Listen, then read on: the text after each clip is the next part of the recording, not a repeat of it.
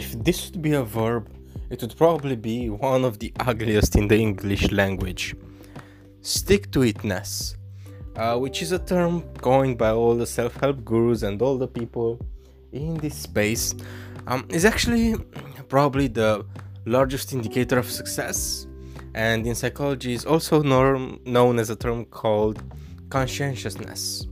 But stick-to-itness is more than that. Your mind, in the words of David Goggins, is already calloused, which means it has already been through the worst, and it has already been through war, it has been through pain, it has been through pleasure, through joy, but uh, to also to failure. Okay, and um, see, it offers you the depth of analyzing the situations way better and taking, let's say, better action, and also being more able to stick to things more than, let's say, a person without much experience would. So what is this, this stick-to-itness, and why am I uh, messing up my words so hard? Well, to be fair, I haven't slept too much in the co- last couple of days.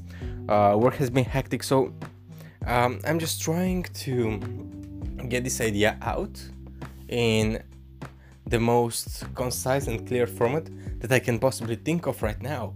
And this actually tells you that, see, lots of people start businesses and they start with amazing ideas, but very few of them succeed. And I'm gonna give you an example which is kind of close to what I know, and that's podcasting. Or you can even think of academia. The people who end up doing PhDs are the people who studied the same thing for eight years and they gain mastery. See, it's funny because there are cycles in everything and we keep forgetting things. Um, Robert Greene wrote, or actually, was it? Him, I, I I forgot who wrote the book Mastery. Honest to God, I'm again I'm smashed. But the book Mastery, uh, and no, it was it definitely wasn't Robert Greene. So scratch that. But that aside, Mastery is a great book in which you gain the understanding that you need to put hours, days, years into a craft in order for it to achieve something. So, for example, one of the least reliable ways of making money online, or probably one of the worst, um, I'm gonna argue that there are two things. One is Instagram and the other are podcasts. Podcasts are extremely hard to grow. They're extremely hard to get traction. They're long, they're audio only, so no visuals, so they're not catchy in any way, shape or form.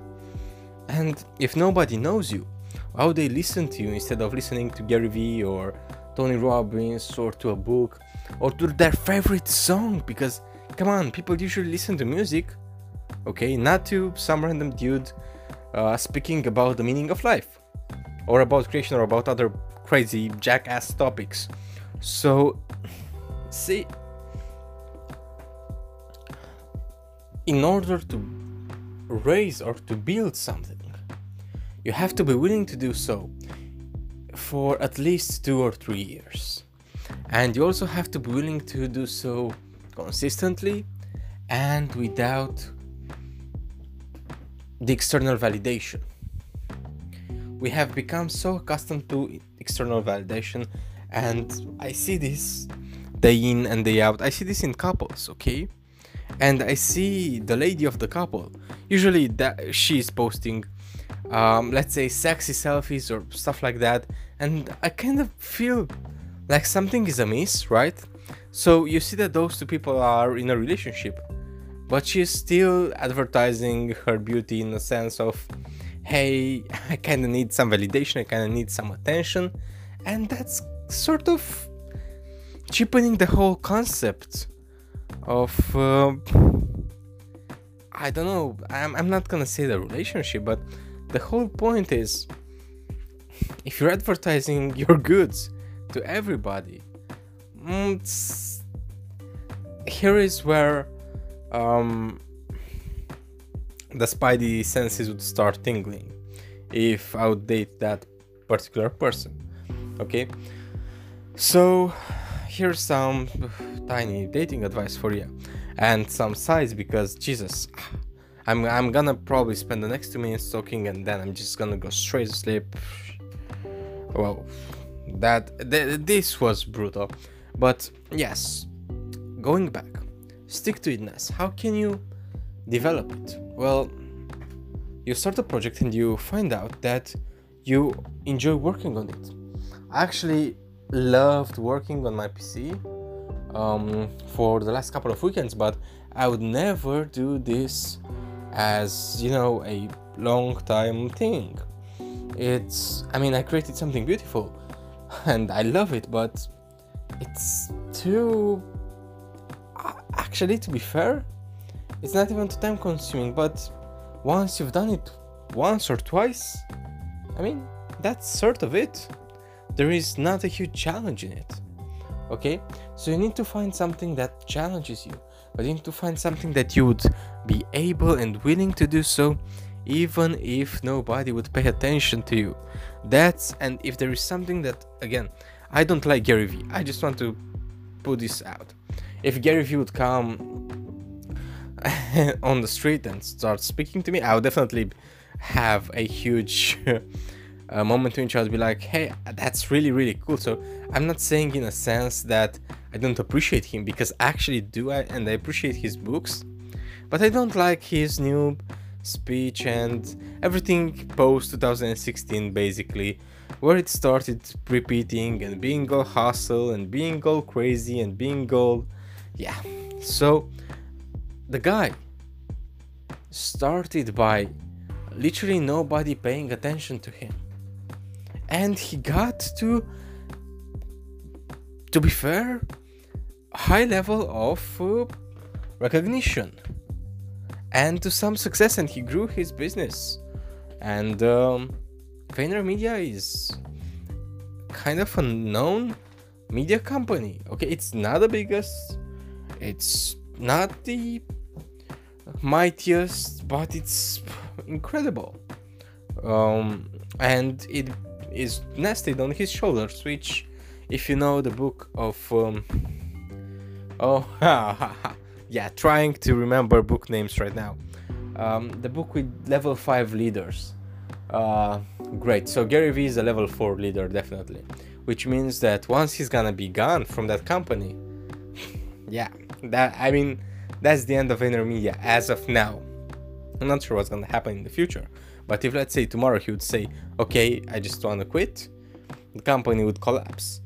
He's the guy keeping things together, right? And you definitely don't want that, or you don't want to be that persona, okay?